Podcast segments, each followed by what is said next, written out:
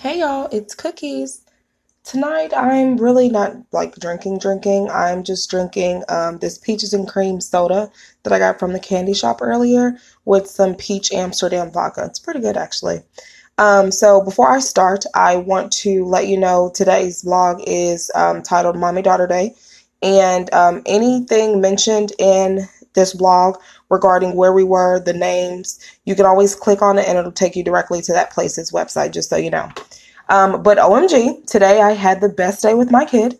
Now, although I'm a single mom and my child and I are together 24 7, it's so easy to get caught up in our routine lives. So I believe it is very important from time to time that I plan a day especially devoted to my child. So our first stop for the day was Rocket Fizz, a candy shop downtown. Yes, I took my child to a candy shop at 11 a.m. Sue me. On the way to our next stop, we passed out snack packs to the homeless. FYI, snack packs include a can of Vienna sausages, a bag of chips, an oatmeal cake, a four pack of cookies, and a bottle of water. And of course, an inspirational note, including a few homeless shelters they could possibly reach out to for assistance. So we were, you know, just giving these out to homeless people as we were walking around downtown. Um, so as previous, previously discussed in A Wrinkle in Time, my daughter wants to be a scientist. So our next stop for the day was the Perot Museum of Nature and Science. Man, we spent over two hours in this place. It was very informative, and because it was the second Saturday of the month, there were a lot of like mini ex- um, experiments you you could like interact in on each level. Although I learned a lot today about the solar system and global warming, dinosaurs, and robotic ish, I learned so much more about my kid. Like she would literally say something, and lo and behold, a few minutes later, we would walk upon some sort of supportive evidence to prove exactly what she just said.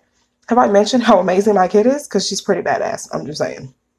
Afterwards, we walked up the street to Clyde Warren Park. We visited a few food trucks, gave away a few more snack packs, reflected on our day as we ate, and then she ran off for a little while to enjoy herself and made new friends. So, of course, she was devastated when I told her our Lyft had arrived and it was time to head home. Now, when we got home and I realized how drained I was and that my feet were aching, I opted for an intermission to relax for a bit.